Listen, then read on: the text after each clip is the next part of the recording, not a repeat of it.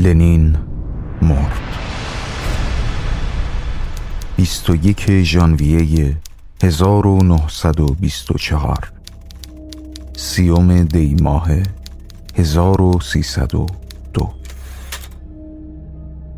حالا نازم به نمایندگی از طرف دانشگاهیان قرار پنج دقیقه کنار جنازه لنین نگهبانی بده.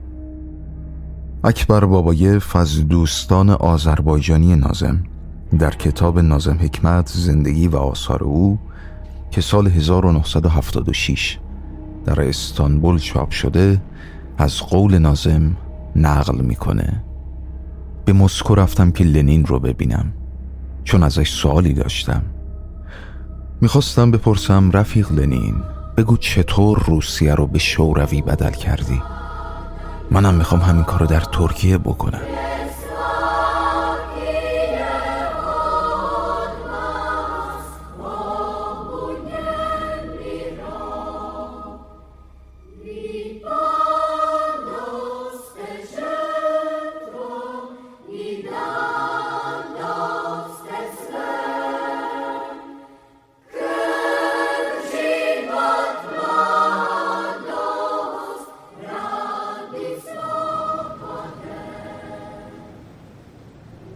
شهر دارد شبی از شبهای زمستانی را زندگی می کند و از قیامتی که خواهد شد بیخبر است. نه تنها مسکو بلکه پاریس، نیویورک، استانبول، سنگاپور، پکن و همه شهرهای روی زمین از آنچه که پیش خواهد آمد و از قیامتی که برپا خواهد شد بیخبر است. الان در یکی از این شهرها روز دمیده در یکی تاریکی سپید دم در دیگری گرمای نیم روز. رنج ها شادی ها امید ها اندوه ها اتومبیل ها کالسکه ها سورتمه ها و کارخانه ها مغازه ها خانه هایی که از سنگ و چوب ساخته شده اند کسانی که سر کار می روند آنهایی که از سر کار بر می گردند آنهایی که پرسه می زنند مردمی که توی کافه نشستند آنهایی که در پارک ها همدیگر را می بوسند افرادی که سینماها را پر می کنند کسانی که در حال زایمانند یا دارند می میرند در سراسر زمین جز چند نفر از زلزله ای که پنج دقیقه بعد اتفاق خواهد افتاد و سراسر زمین را به لرزه در خواهد آورد. خبر ندارم. در حوالی سینما شانوار ناگهان در چوبی و بزرگ و بلند محوطه ای باز شد. این محوطه نزدیک ما بود روبروی من بود. متوجه شدم از در این محوطه حیات مانند کامیون ها و آدم ها بیرون پریدند و من فریادی شنیدم. در آن لحظه عده زیادی فریاد می‌زدند اما این فریادها به نظر من مثل فریاد یک نفر بود. از خیابانی روشن پرتلاش در شب و از عمق سرما یک نفر یک انسان با صدای قدرتمندی فریاد زد. لنین مرد.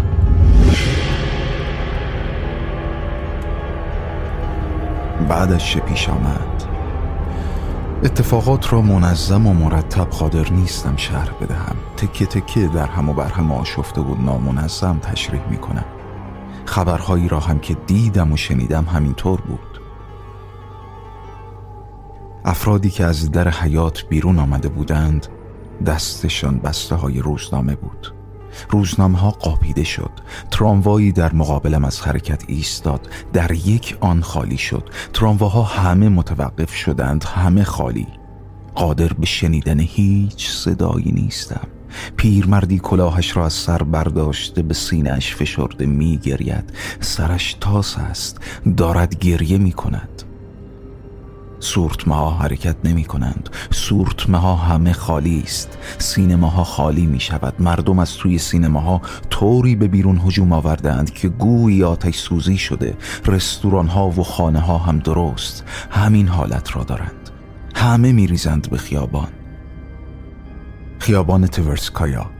پوشیده شده از انبوه مردمی که دور روزنامه فروش ها اجتماع کردند و همدیگر را حل می دهند یک راننده تراموا روی پله تراموا نشسته گریه می کند دختر لپ قرمزی که چند لحظه پیش دیده بودم در حالی که روزنامه در دست دارد گریه می کند اما من هیچ صدایی را نمی شنوم و تمام آنچه که می بینم همه دارد در یک آکواریوم بزرگ و درندشت اتفاق می افتد.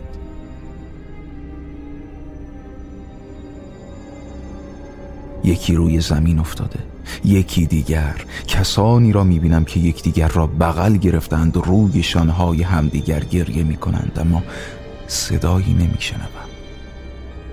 یک نفر بازویم را گرفت و کشید. برگشتم نگاهش کردم. پیرزن چروکیده و مچاله است با قد خیلی کوتاه نیمتنی پوشیده و شالی به سرش بسته. بازویم را گرفته و می‌کشد و زیر لبهای بیدندانش چیزی می‌گوید که حرفهایش حالیم نیست. صدای یک دختر بچه شش هفت ساله را شنیدم. به طرفش خم شدم. با ترس یک دختر بچه هفت ساله از من پرسید لنین مرد؟ سرم را تکان دادم. انگار مرده. فکر می کنم الانه که صلیب بکشه اما نمی کشد بازوهایم را رها می کند وای به حال ما. و تکرار می کند وای به حال ما. صدا اوج می گیرد رساتر می شود در طول و عرض گسترش می آبد چون دیوی که از بطری افسانه ای بیرون بیاید ناگهان ناپدید می شود و من صدای حقیقی را می شنود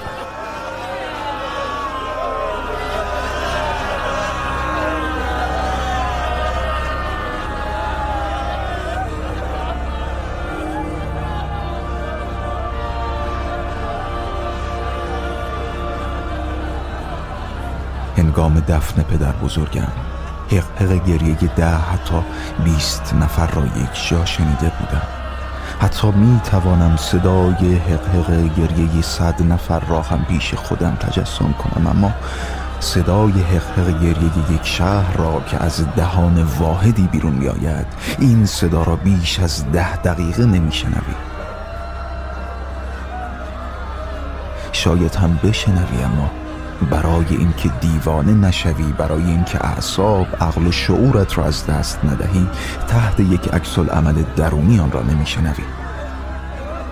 تنها این یک صدا نیست از راست از شب از جلو از پشت هم صدای شیون به گوش می‌رسد.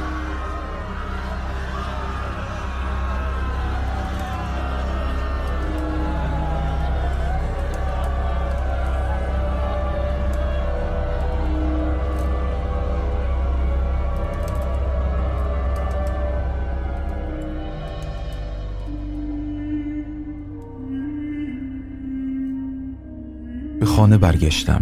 گفتند کمونیست ها کشیک خواهند داد. من و سیاو نتوانستیم در اتاق بمانیم. دو نفری نتوانستیم احساس تنهایی را از بین ببریم. به خوابگاه رفتیم. هر کسی روی تخت خواب خودش نشسته همه ساکتند. یکی شروع کرد به کندن لباسهایش. همه داریم نگاهش می‌کنیم. البته نه با تنفر و دشمنی بلکه با تعجب. طوری به او نگاه می‌کنیم که انگار مشغول بند بازی خطرناکی است. گرفت خوابید پتو را هم روی سرش کشید. همه داریم به او نگاه می‌کنیم.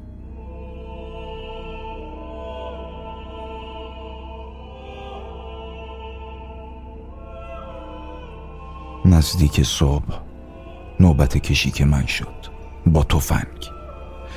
تیراندازی بلد نیستم. لنین را به کلونیزال آوردند. قطارها از چهار گوشه کشور سیل مردم را به مسکو سرازیر می کنند کسانی را که می‌خواهند برای آخرین بار لنین را زیارت کنند. طول صف آنهایی که می‌خواهند از یک در وارد شده پس از دیدن لنین از در دیگر خارج شوند تا بیرون شهر ادامه دارد. شب و روز در کوچه ها و میدان ها برای گرم کردن مردم آتش روشن کردند. صف مشتاقان پشت سر هم شب و روز به سوی کلونیزال در حرکت است. آمبولانس ها کسانی را که از سرما یخ زده و یا بیمار شده اند به بیمارستان ها حمل می کنند. دومین شب مرگ لنین پتروسیان آمد و گفت عجله کن احمد زود لباس بپوش. سوار کامیون روبازی شدیم. یعنی راستش توی کامیون چپیدیم. از کنار انبوه مردمی که در خیابانها دور هم دور آتش گرد آمدند گذشتیم و به در پشتی کلونیزال رسیدیم.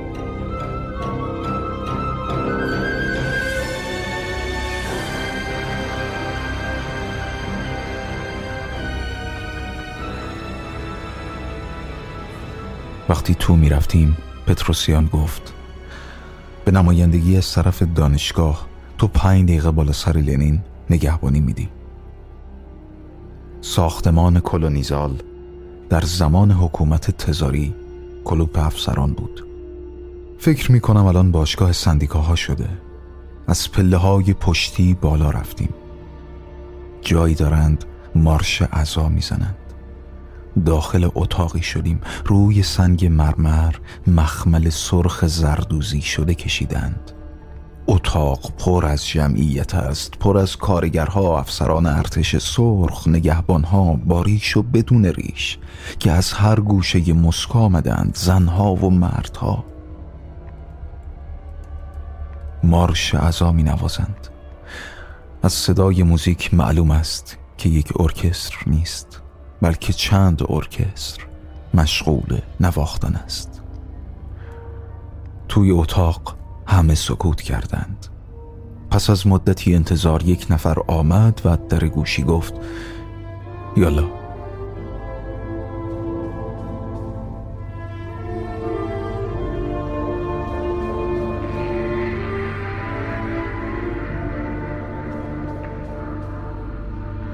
مارش عزا چون موجی عظیم به صورتم خورد. نوری دیدم چنان روشنایی که عقل از تصورش عاجز است. شبیه این آویزهای قول پیکر کریستال را هم یک بار در کاخ کرملین دیده بودم. در میان این نور سیل انسانها را می‌بینم که آرام آرام جاری. همراه یک نفر که بازویم را گرفته حرکت می‌کنم. اولین کسی که دیدم کروفسکایا بود. همسر لنین. در برابر انبوهی از گل با موهای صاف و جوگندمیش که از وسط فرق باز کرده با پیراهنی ساده و بلند ایستاده است. بازوانش را به پهلو آویخته و با چشمانی از حدقه بیرون در آمده به نقطه ای خیره شده. به سوی که خیره شده بود نگاه کردم. لنین را دیدم. پیشانی زرد و باور نکردنی بلند و گشاده اش را دیدم. لنین به پشت خوابیده و دستهایش را روی سینه به هم نزدیک کرده است. نشان پرچم سرخ را دیدم. لنین روی بلندی توی تابوت روبازی بین رنگهای سرخ و بین گلها خوابیده است. بالای سرش دو نگهبان و زیر پایش هم همینطور دو نگهبان ایستادند. من نگهبانی را از یک خاور میانه ای تحویل گرفتم. وقتی داشت کشیک را تحویل می‌داد چیزهایی به من گفت. جواب ندادم.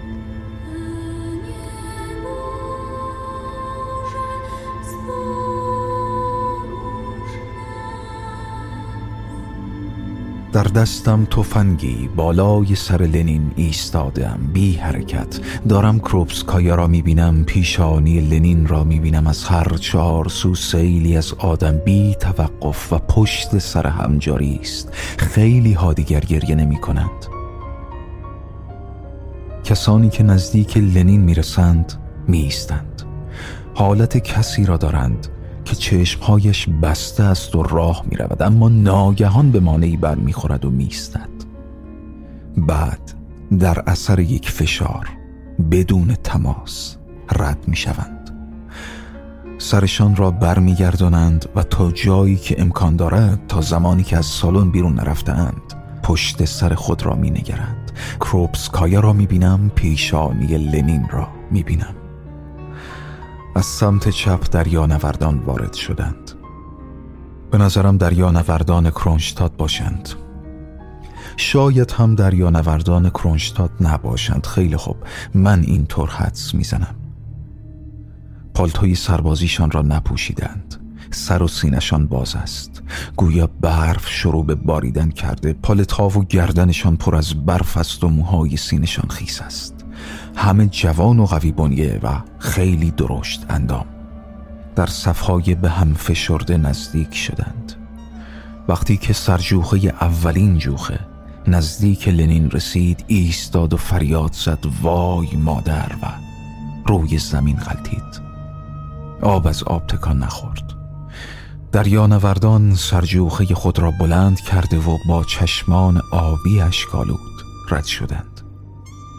چنین به نظرم می آمد که این دریانوردان گویی دارند با دریایی وداع می کنند که دیگر هرگز به آن باز نخواهند گشت.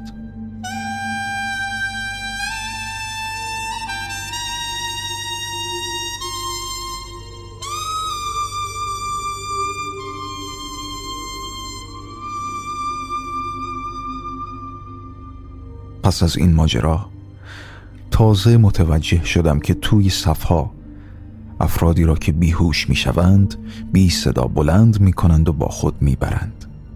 سر لنین را می بینم در حقیقت پیشانی بلندش را می بینم صدای مارش ازا را می شنوم و با آدم هایی که از هر چهار سوجاری است هیچ رابطه ای حس نمی کنم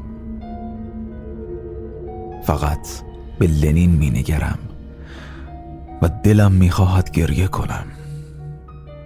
موقع نگهبانی می شود گریه کرد یا نمی شود به من مربوط نیست فقط دلم می‌خواهد گریه کنم اما نمی توانم از آنوشکا نپرسیدم که تو اون شب چی کار کردی؟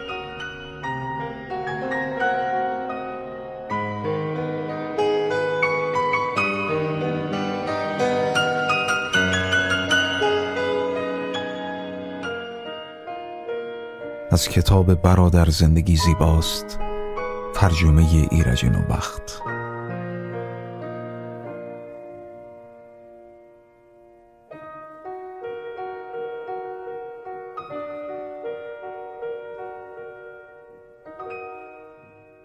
این چهارمین برنامه از سریال رادیویی روایت زندگی شاعر بزرگ ترک یا به تعبیر بعضی از منتقدین و ادبیاتچی ها شاعر هزاره دوم نازم حکمته. رادیو حکمتانه و حامد کیان.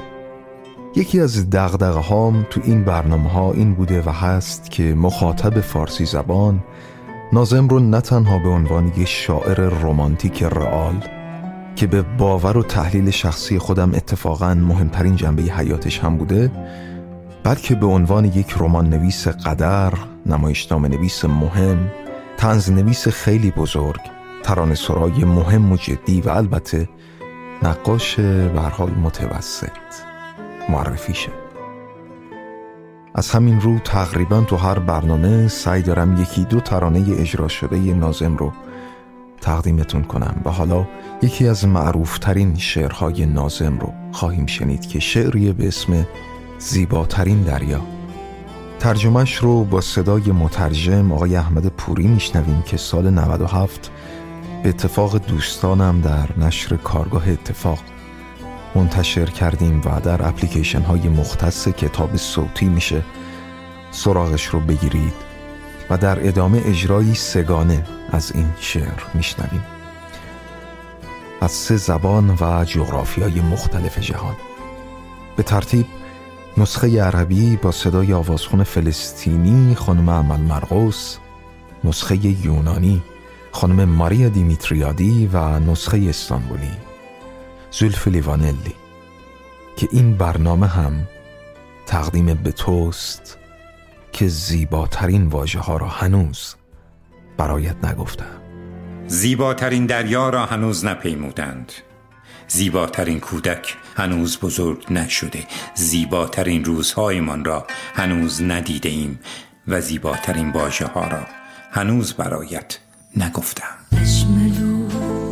البحار هو البحر الذي الذي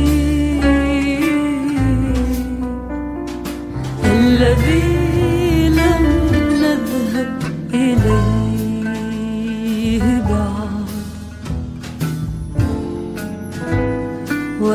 وأجمل الأطفال هم الذين هم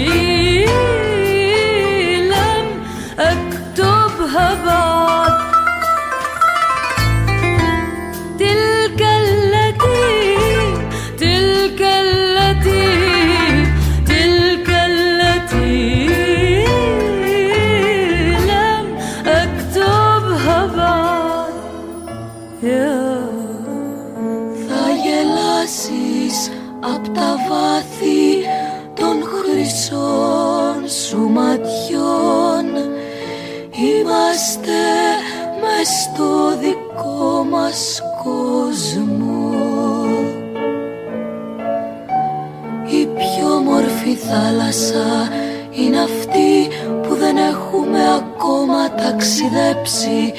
Τα πιο μορφά παιδιά δεν έχουν μεγαλώσει ακόμα. Τις πιο όμορφες μέρες μας δεν τις έχουμε ζήσει ακόμα. Κι αυτό που θέλω να σου πω το πιο όμορφο απ' όλα δεν στο έχω πει ακόμα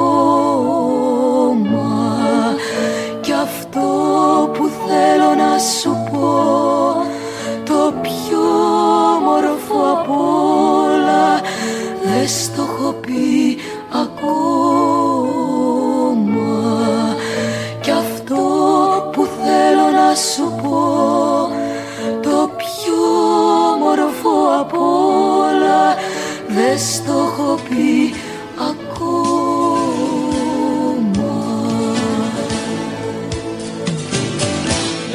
güzel deniz henüz gidilmemiş olan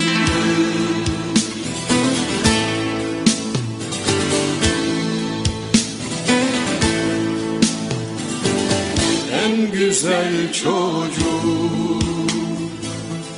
Henüz büyümedi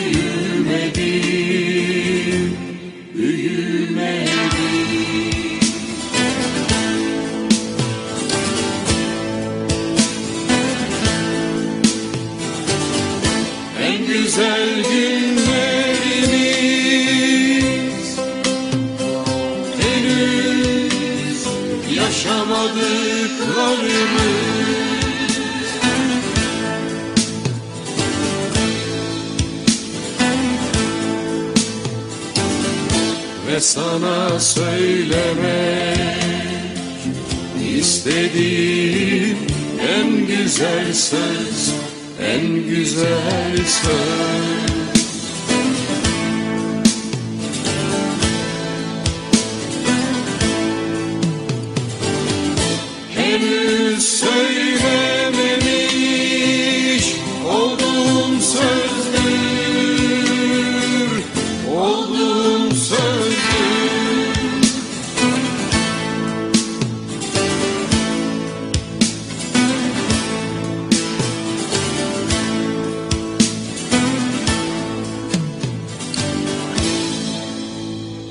از قسمت قبل خاطرتون هست که سیاو دست رد به خانوشکا زد و به چین برگشت.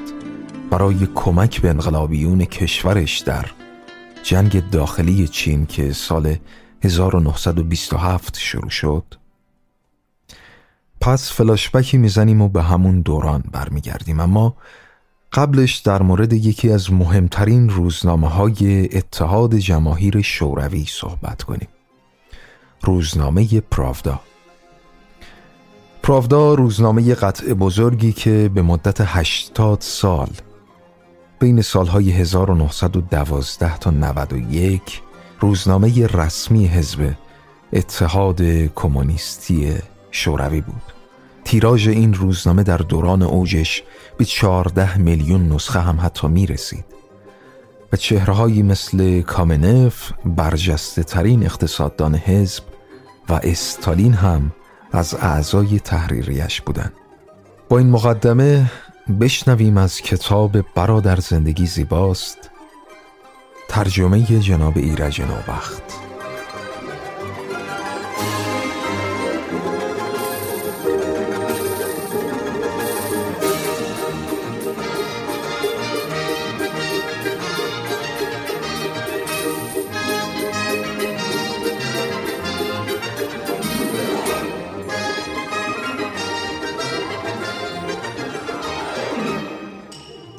سیاو مثل همیشه در حالی که نوک پایی راه می‌رفت وارد اتاق شد. هرگز نشده بود تا این حد دیر دمدمای صبح برگردد. پشت شیشه های دو جداره یخ زده برف میبارد. می‌دانستم که سیاو از کجا دارد برمیگردد. پشت میز نشستم. طول میز باید بیشتر از دو متر باشد و ارزش هشتاد 90 سانت ارزش چرا یک متر نیست؟ مترش بکنم ببینم آیا از گدال درازتر است؟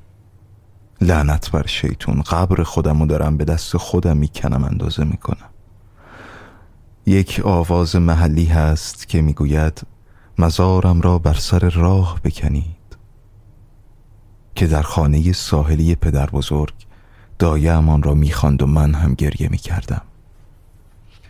سیاو از پشت میز برخاست. قطعه های آج را با دستگاه کندکاریش از کمد بیرون درآورد.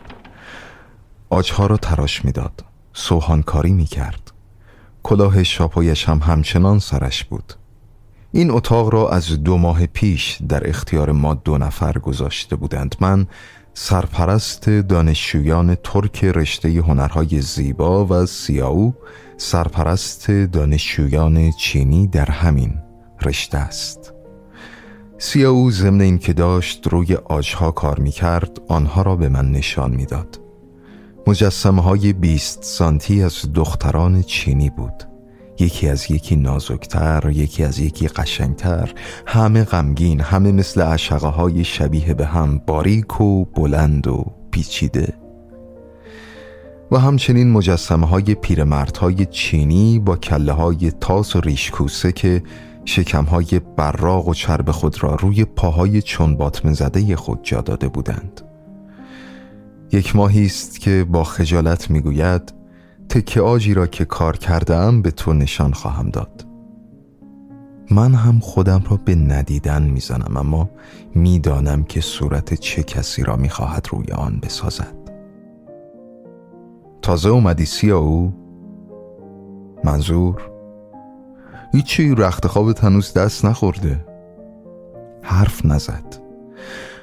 معلوم بود عصبانی است از اینکه چرا متوجه شدم او می‌خواهد تازه آمدنش را از من پنهان کند و بدتر از آن با وجود آن که این موضوع را می‌دانم چرا باز چنین سوالی می‌پرسم؟ بازم با آنوشکا بودی؟ جوری به صورتم نگاه کرد که انگار حرف بسیار زشتی زدم. گفتم می‌دونم که دختره رو دوست داری. جواب نداد. و همانطور به صورتم زل زد.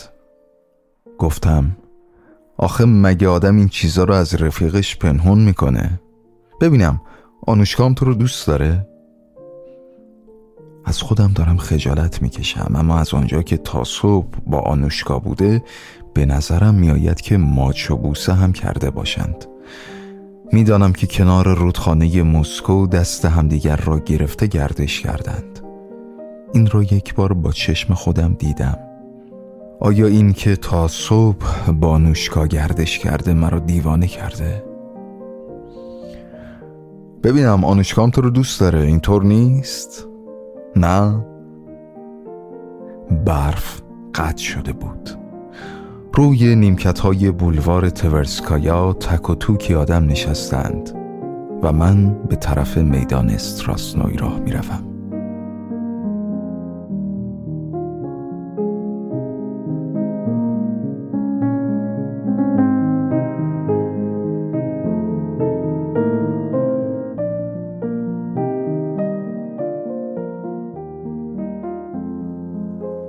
درباره اثرات انقلاب کبیر اکتبر در جهان و در روسیه مشغول تهیه مقاله هستم در کتابخانه دانشگاه. در میان سکوتی که سکون آرامش پاییزی باغچه پشتی خانه ساحلی را به خاطرم میآورد نشستم. امروز عصر دست به کاری نزدم حوصله کار کردن ندارم. حتی مورد علاقه ترین درسم یعنی اقتصاد سیاسی را با بیمیلی گوش کردم. توی کتابخانه جز من دو نفر دیگر هم هست. یکی جوان روسی است که در جنگ جهانی دو بازویش را از دست داده. برگهای کتاب را با تخته کلای دندانهایش گرفته باز می کند آن دیگری را اما نمی شناسم از شکل و قیافه و خطوط صورتش به نظر می رسد که مغول باشد. روی میز سمت چپم دوره های روزنامه پراودا دیده می شود برش داشتم. مربوط به سال 1922 است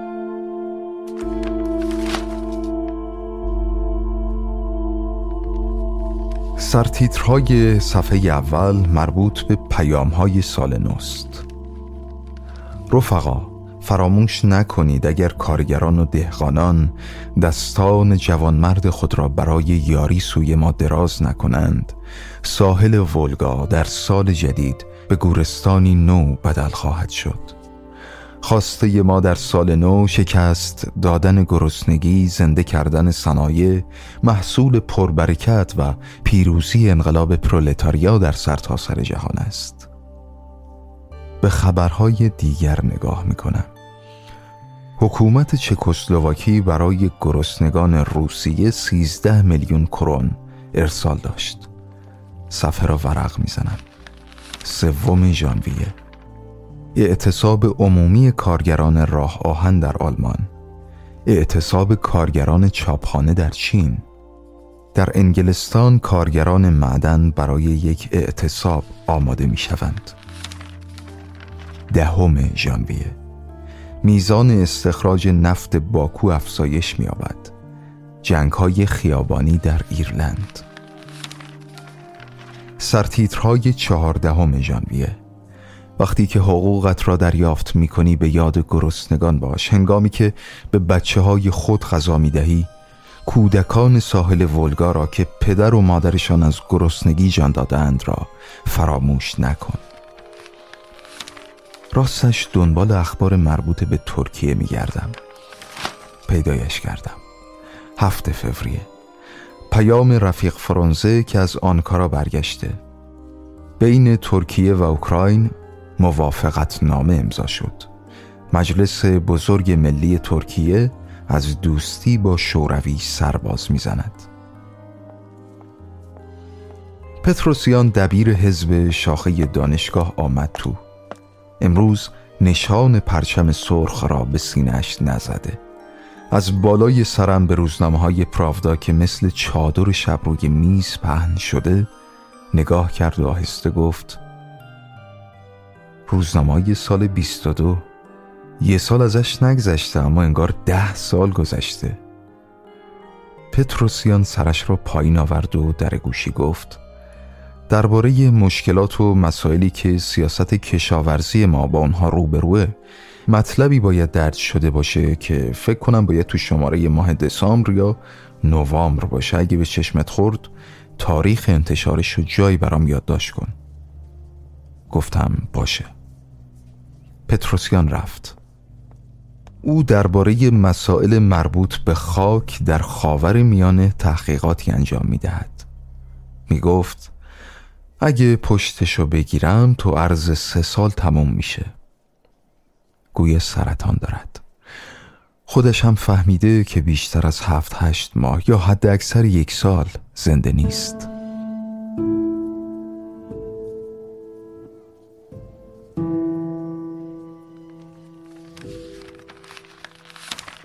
دولت ایران به کودکان گرسنه سواحل ولگا 300 پوت برنج از قرار هر پوت 14 کیلو و سه پوت کشمش اهدا کرده. ایالات متحده هفت کشتی فرستاده. جلسه هیئت دولت انگلستان کمک مالی به شوروی را رد کرد. رسیدم به شماره پونزدهم مارچ. پشت پنجره ها روی غروب مسکو تکه های درشت برف به آرامی می بارد جوانی که دو بازویش بریده شده با تخته که لای دندانهایش فشار می دهد تون تون صفحات کتاب را ورق می زند سرتیتر هفتم نوامبر. سلام بر توی کارگر غربی. پشتیبان جمهوری کارگری روسیه تو هستی. به شما کارگران آلمانی سلام.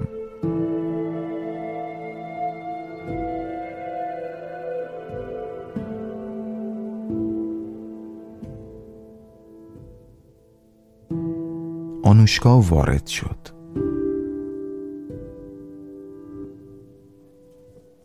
سرم را کاملا توی پرافدا خم کردم اما زیر چشمی کاملا مراقبش هستم.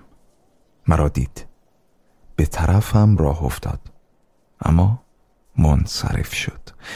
حدس می‌زنم که پشت سرم سر میزی کنار در نشسته. آها مطالبی که پتروسیان خواسته بود پیدا کردم. 21 دسامبر مشکلاتی که در زمینه سیاست کشاورزی ما وجود دارد بلند شدم حقیقتا هم آنوشکا همانطور که حد زده بودم کنار در نشسته بود یه دقیقه بیرون میای رفتم به کریدور چی می‌خواین؟ دیشب با سیاو تموم کناره رودخونه رو قدم زدیم نه؟ به شما چه مربوط آقا؟ آنوشکا پسر دیوونه وار عاشقته. جواب نداد. آبی چشمانش تیره شد. تو هم سیاو رو دوست داری؟ چرا باید دوستش داشته باشم؟ چرا منو بیرون صدا زدین؟ از من چی می‌خواین چی داشتی میخوندی آنوشکا؟ لبخند زد. فقط کمی گونه راستش شال افتاد. فقط گونه راستش. یه سنین. سال دیگه ای هم دارین؟ یه سنین شاعر روس.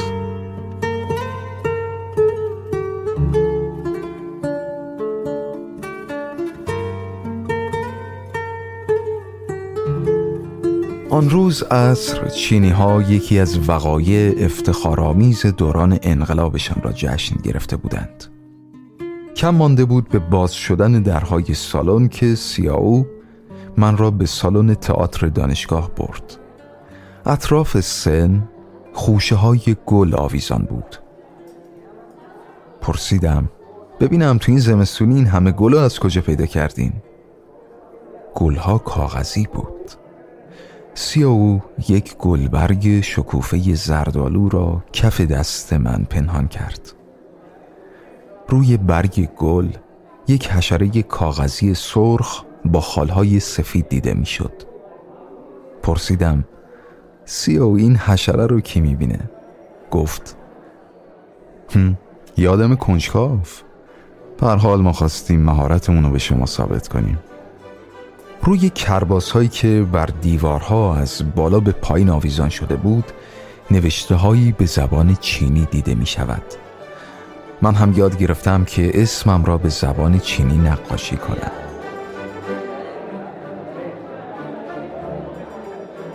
دانشجویان و مهمانان در حالی که همدیگر را حل می دهند با داد و بیداد وارد سالن شدند توی جمعیت بیشتر از همه چینی ها، ژاپنی ها، سیاه ها خیلی کمتر قفقازی ها و آسیای میانه ها به چشم می‌خورند. داخل سالن بالای سر هیئت رئیسه عکسهایی از مارکس، انگس، لنین و بزرگان حزب بلشویک دیده می شود. تصویر مارکس و انگس بالای همه و دور قاب عکسشان پر از گل بود. از بین نمایندگان حرکت های کمونیستی جهان در میان کف زدنها بیست رفیق را برای عضویت افتخاری در هیئت رئیس انتخاب کردیم. پتروسیان دنباله سخن را به لی واگذار کرد. جوانی است به استواری یک کوه. کسانی که زبان چینی بلد نبودند یعنی اکثریت به پیروی از چینی ها حرفهای او را مرتبا با کف زدن قطع می کردن.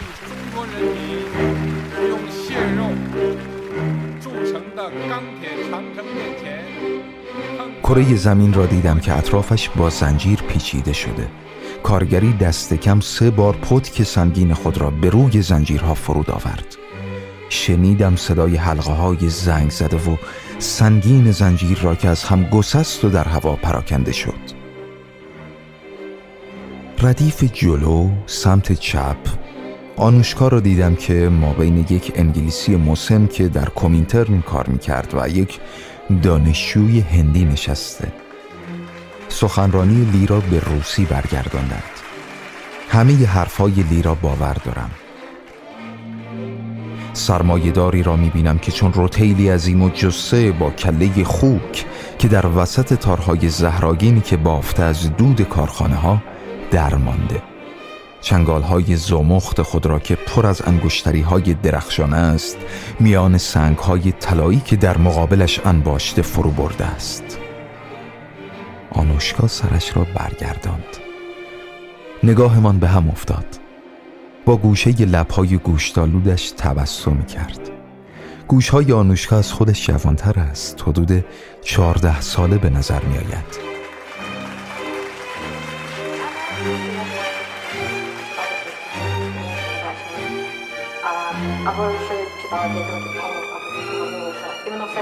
روی صحنه یک اوکراینی به زبان اوکراینی سخنرانی می کند آنوشکا موهایش را که به پشت افتاده بود با دست چپش گله کرد. اسم دختر اوکراینی را یاد گرفتم. لنا فامیلش هم یورشچنکوست. یورشچنکو موهای بلوطی دارد. وقتی میخندد روی دوتا گونهش چال میافتد. نه مثل آنوشکا که فقط گونه راستش چال میافتد. شباهتی به دختران استانبولی خودمان دارد. برای اولین بار ساق پایی به این زیبایی می‌بینم.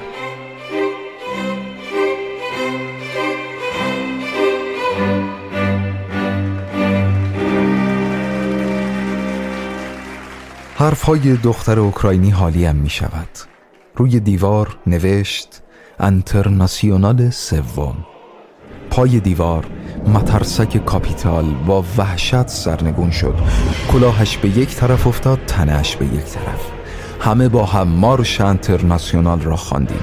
هر کسی به زبان مادری خودش اما هر کسی با هر ملیتی که است انترناسیونال را فقط انترناسیونال تلفظ می کند جز چینی ها که به زبان چینی تلفظ می کنند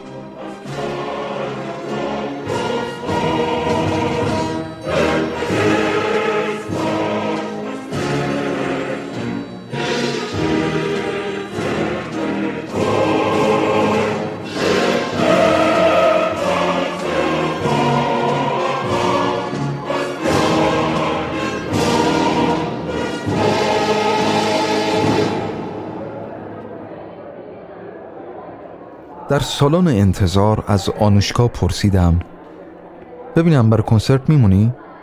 نه خیر میرم خب می‌تونم تا خونت همرات بیام؟ شب تاریکی بود و سفیدی برف نمی توانست آن را روشن تر کند هوا سرد نبود از بولوار به طرف کناره رودخانه مسکو رفتیم آنوشکا گفت پدرم و جلوی چشام کشتن. کلچک دستور تیربارونشو داد درسته؟ در خونمونو زدن مادرم در رو باز کرد. داخل اتاق پدرم شدن. منم اونجا بودم دو تا افسر بودن. یکی از اونا موهای بور و چشای آبی درشتی داشت. هفتیری شد در آورد و به مغز پدرم شلیک کرد. سه بار. دیگر نپرسیدم که با شما چه کردند یا چطور توانستید از سیبری به اینجا بیایید یا مادرت در کجا از تیفوس مرد؟ آنوشکا من نقاشی می‌کنم. یعنی نقاشم. گفت می‌دونم. تو اتاقتون دیدم. کی اومدی اتاق ما؟ ببین از نقاشیاتون یکیش خوشم اومد. یکیش خیلی دوتاشم بد نبود اما از خیلیاش خوشم نیومد چرا سیاو آمدن آنوشکا را از من پنهان کرده بود؟ کی توانسته بود آمده باشد؟ با هم چه کار کردند؟ حس کردم بند دلم دارد پاره می شود سپس از آنچه در نظرم مجسم کرده بودم به طرز وحشتناکی احساس شرم کردم با خودم گفتم آنوشکا این سیاو از اون آدمای بی سر و پاست آنوشکا گفت حرف نمی‌زنی؟ گفتم سیاو داره مجسمه تو رو از آج می‌سازه اینطور نیست؟ خبر ندارم. خواهش کرده بودم یه مجسمه از گربه برام بسازه. عاشق گربه هام. اما فکر نکنم بلد باشه.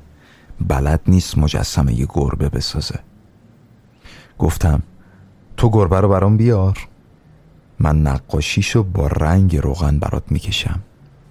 گفت گربه ندارم که. گفتم حالا که اینطوری خیالی می‌کشم. یه گربه درشت نژاد آنکارا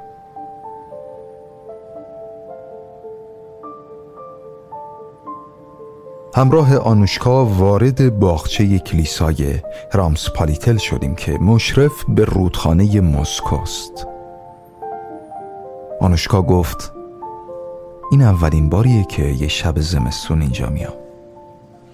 نیمکت های میان خلنگزار پر برف صحن کلیسا خالی نبود. ما دورتر در محوطه بازی روی نیمکتی نشستیم. آنوشکا تو فکر می‌کنی من یه آدم بی تربیت و بی خودم؟ نه اما اگه برای فراموش کردن این که پدر بزرگتون پاشا بوده اینقدر تو خشن بودن مبالغه نکنی بهترم میشه. پرسیدم از ترکا شنیدی من نوه پاشام؟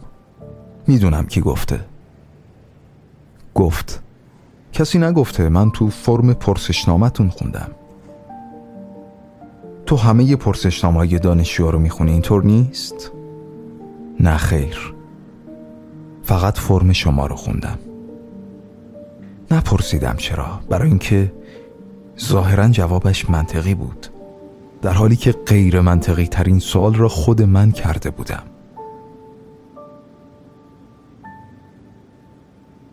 ناگهان صدای یک میلیس بلند شد. قوای مسلح غیر نظامی. و بعد با صدای داد و بیداد و هم همه گفت دو نفرم اینجاست. احمد و آنوشکا پیش از اینکه فرصت داشته باشند بدانند قضیه از چه قرار است میلیس سیبیلوی گفت را بیفتین. احمد جمعیت نسبتا انبوهی از زن و مرد را دید که از صحن به بیرون رانده می شوند اولین باری بود که چنین وضعی برایش پیش می آمد اما قبلا از رفقا چیزهایی شنیده بود. فورا ماجرا دستگیرش شد. به مرد سیبیلویی که بازوی آنوشکا را چسبیده بود گفت دست تو از بازوی دختره بکش ما دانشجوی دانشگاهیم. آنوشکا گفت من دانشجو نیستم ماشین نویس دانشگاهم. میلیس گفت اینکه کی و چی کار هستین اینا رو پاسگاه پلیس روشن می‌کنه. چند بار سوتش را به نشانه علامت دادن به رفقایش به صدا درآورد. یک میلیس دیگر آمد. او سبیل نداشت. میلیس سیبیلو گفت دارن کل شقی می‌کنن.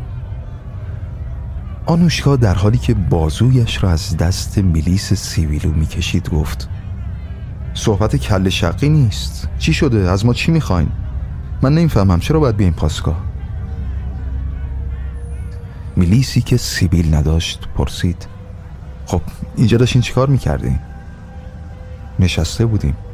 آه یعنی عین دو تا خواهر و برادر پهلوی هم نشسته بودیم.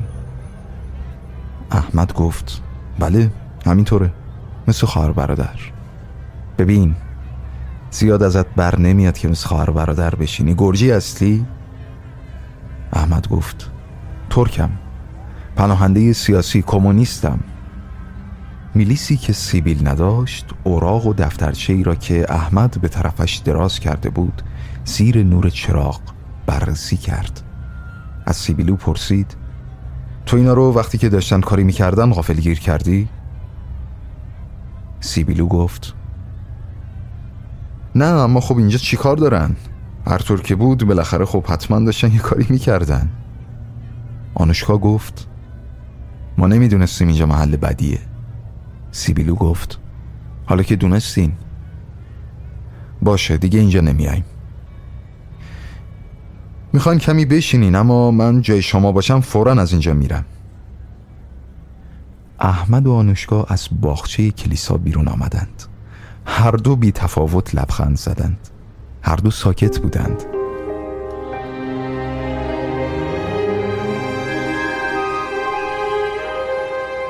و برای اولین بار در درونشان یک چیز عجیب و کمی زشت احساس می کردند زیر درگاهی تاریک حیات احمد ناگهان آنوشکا را بوسید.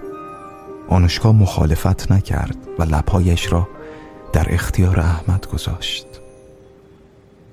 احمد احساس کرد نوری از دلش تابید و سراسر وجودش را روشن کرد.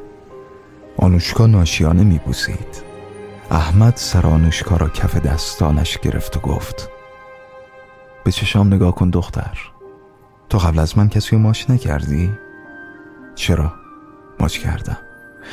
داری دروغ میگی. ولم کن. باز هم خواستم ببوسمش. نگذاشت.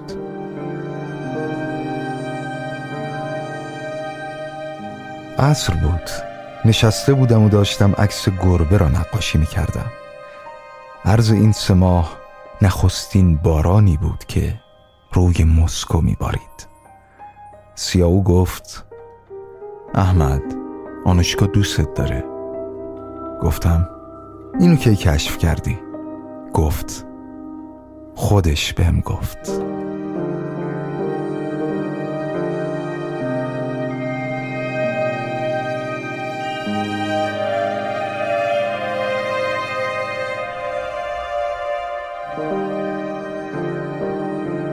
پتروسیان پرسید آنوشکا هیچ به مرگ فکر کردی؟ آنوشکا گفت آره مرگو دیدم. اونم نه یک بار. پتروسیان گفت مگه کسی هست که ندیده باشه؟ من خیلی بیشتر از تو مرگ سایرینو دیدم. مرگو به معنی اهم کلمه. سوال من اینه که آیا شده هیچ وقت به مرگ خودت فکر کنی؟ بین شماها کسی هست که نشسته باشه سرشو بین دو تا دستاش بگیره و به مرگ خودش فکر کنه. همگی از این سوال پتروسیان جا خوردیم. اگر از زبان کس دیگری میشنیدیم که پتروسیان چون این حرفی زده باور نمی کردیم سیاو گفت من در این باره فکر نکردم. البته می‌دونم یه روز باز بمیرم. کاری هم از دستم بر نمیاد. دست خودم نیست. ولی خب دلم هم نمی‌خواد بشینم فکر کنم که چی پیش میاد. نه من فکرشو نکردم. آنوشکا گفت اما من فکر کردم. مادرم وقتی که داشت از تیفوس میمرد بالای سرش به این مسئله فکر کردم. تو اون آلونک جز ما دوتا و مرگ هیچ کس دیگه ای نبود. مرگ می‌تونست یقه منو بچسبه و با خودش ببره. اینطوری داشتم فکر می‌کردم که منو ور میداره می‌بره دیگه هم پس نمیاره کجا می‌بره؟ هیچ جا از پونزده سالگی به بعد دیگه هیچ دینی ندارم و همیشه هم سعی کردم که به هیچ جا فکر نکنم پتروسیان در حالی که قادر نبود اشتیاقش را پنهان کند پرسید آنوشکا جلوی چشمت می‌تونی اون هیچ جا رو مجسم کنی؟ نه خوب نمی‌تونم تو چی؟ منو ببخش. یعنی هیچی ولش کن. پتروسیان گفت مگه چی کار کردی که تو رو ببخشم؟ آره بچه ها من به مرگ فکر می‌کنم. برای من چی می‌تونه از این طبیعی تر باشه؟ من باز خیلی احمق باشم که ندونم تو آینده ای خیلی نزدیک میمیرم. و بعد کمی ساکت شد و گفت آنوشکا تو مهمونی فردا شب دست کم پنج دور باید با من برقصی. آن شب حدود یکی دو ساعتی از این در آن در حرف زدیم. در مورد میرهولد بحث شد. وقتی که گفتم باید بولشوی را انبار گندمش کرد آنوشکا عصبانی شد و وقتی گفتم اموالش به درد موزه تئاتر می‌خورد کم مانده بود که صورتم را چنگ بیندازد. پتروسیان در حالی که قاه قاه میخندید وارد بحث ما شد. گاهی طرف آنوشکا را می‌گرفت گاهی هم طرف مرا. سر پله ها مشایعتش کردیم. مثل همیشه سوار نرده های پله شد و در حالی که به طرف ما دست تکان می‌داد از طبقه چهارم به پایین شروع کرد به سر خوردن. آنوشکا جیغ کشید. پله ها را چهار تا یکی پایین آمدیم. روی سنگ فرش کمی آن طرفتر از پله اولی. پتروسیان با جمجمه تکه تکه شده افتاده بود.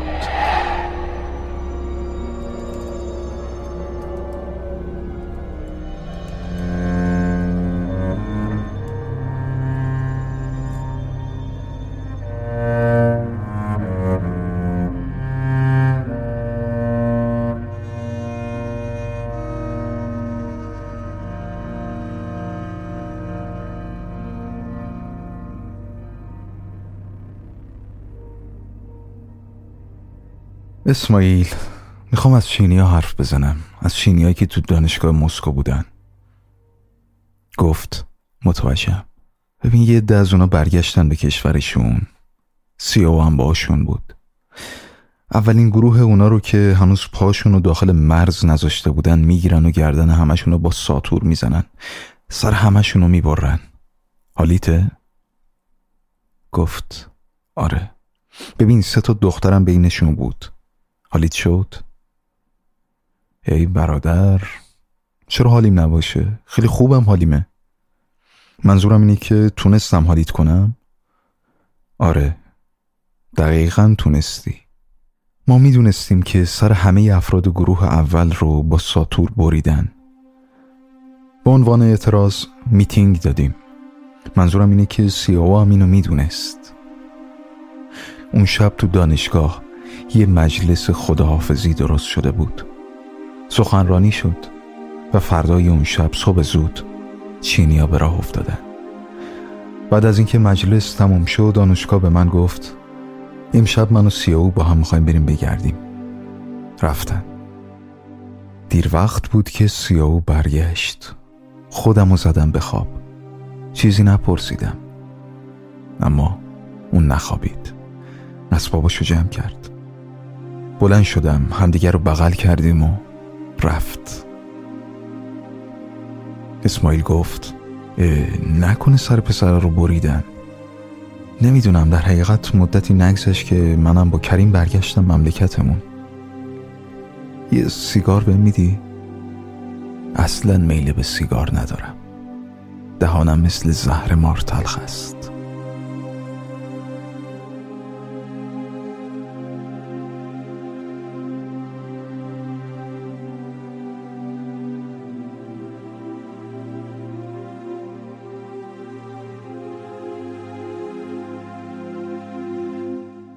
حالا تو همچین شرایطی بعد از مرگ لنین پتروسیان و بعد هم خبری که از سیاو می‌رسه آنوشکا عاشق نازم شده. نازم هم همین حس و حال رو داره اما سایه سیاو بر این رابطه سایه سنگینیه. اجازه بدید دوباره سوالی بپرسم.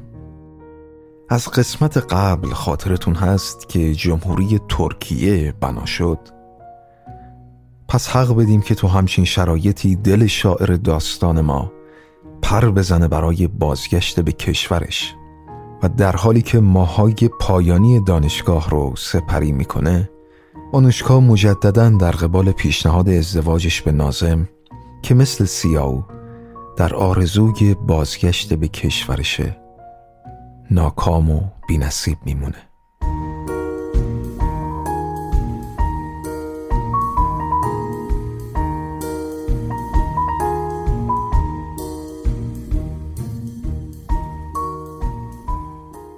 دختر دیگه ای تو این دانشگاه تحصیل می‌کنه که از آشنایان خانواده نازمه. اونها در پونزده سالگی نازم یک بار همدیگر رو ملاقات کرده بودن که بعد نازم وارد مدرسه نظامی میشه و بعد هم به مسکو میاد. راستش رو بخواین اصلا این دختر به خاطر نازم با وجود مخالفت خانواده کشورش رو رها کرد و برای تحصیل به مسکو رفت. خانم نزحت این آشنایی سابق اما منجر به ازدواج میشه. 1924 1302 خورشیدی. شاعر 21 ساله ای که خودش رو دیو آبی چشم می‌خونه. دیوی که آرزوهای دیواسا در سر داره. و دختری که به خونه کوچیک با باغچه‌ای پر از یاس فکر می‌کنه. این ازدواج راه به جایی نداره و عمرش بیشتر از یک سال نیست. پس نزهت همراه مرد ثروتمندی نازم رو ترک می‌کنه و شعر دیوا بیچشم تنها میراثیه که از این ازدواج کوتاه مدت برای ادبیات ترکیه باقی مونده.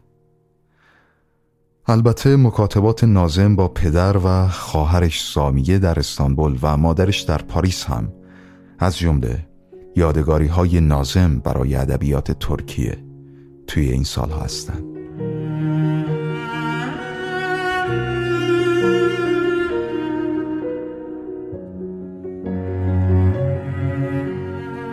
گفتیم که اتفاقات بزرگی در ترکیه رخ داده و این کشور به کلی متحول شده و شاعر قصه ما بیقرار برگشتن به کشورشه. پس راهی استانبول میشه. اما این که چه حوادثی پیش روی شخصیت داستان ماست رو مکول می‌کنیم به برنامه آینده. فقط نکته به خاطرم می‌رسه که می‌خوام انتهای این اپیزود در موردش با هم صحبت کنیم. و اون همین که ممکن از خودتون بپرسین چرا پرداختن به این همه جزئیات در مورد سالهای دانشگاه و دوستان اون دوران زندگی نازم مهمه؟ مثلا چرا آنوشکا مهمه؟ چرا سیاو مهمه؟ تو بخشی که نازم از برگشتن سیاو به چین در کتاب برادر زندگی زیباست داشت تعریف می کرد که مخاطبش اسماعیل بود. این اسماعیل کیه و چرا مهمه؟ و یا اینکه اونجا که پشت میز نشست و به یاد قبری افتاد که داشت با دست خودش می‌کند و اون قبر رو خواست اندازه بکنه. چرا اینو مهمه و سوالاتی از این دست؟ واقعیتش تمام این کاراکترها و جزئیات مهمن. چرا؟ تو برنامه آینده و ادامه داستان زندگی نازم حکمت متوجه میشیم و تمام این پازل ها رو کنار همدیگه حتما تکمیل می‌کنیم. در انتها خواهش می‌کنم که این برنامه ها رو به دوستانتون هم معرفی کنید که بازم به نظرم می‌تونه خیلی مهم باشه. مثلا جهان سال 2023 2024 فرق نمی‌کنه. چه کم از 1922 23 24 داره. حالا منهای تکنولوژی آیا جهان در طوفان نبود؟ آیا نیست؟ آیا متلاطم نبود؟ آیا نیست؟ خوشحالم که صدای منو میشنوید. رادیو حکمتانه حامد کیان اردیبهشت 1400